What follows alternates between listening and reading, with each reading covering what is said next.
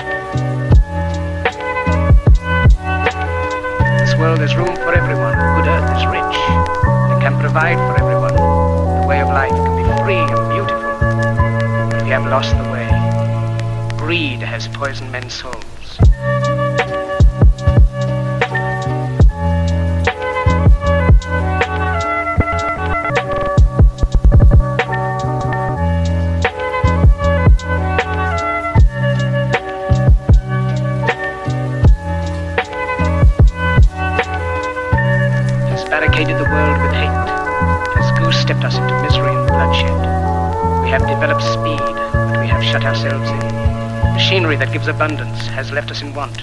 Our knowledge has made us cynical, our cleverness hard and unkind. We think too much, feel too little. More than machinery, we need humanity. More than cleverness, we need kindness and gentleness. Without these qualities, life will be violent, and all will be lost. The aeroplane and the radio have brought us closer together. The very nature of these inventions cries out for the goodness of men, cries out for universal brotherhood, for the unity of us all. Even now, my voice is reaching millions throughout the world, millions of despairing men, women, and little children.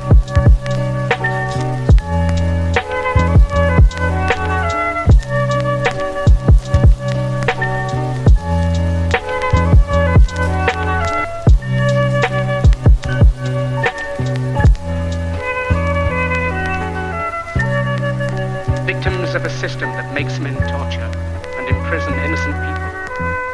Those who can hear me, I say, do not despair.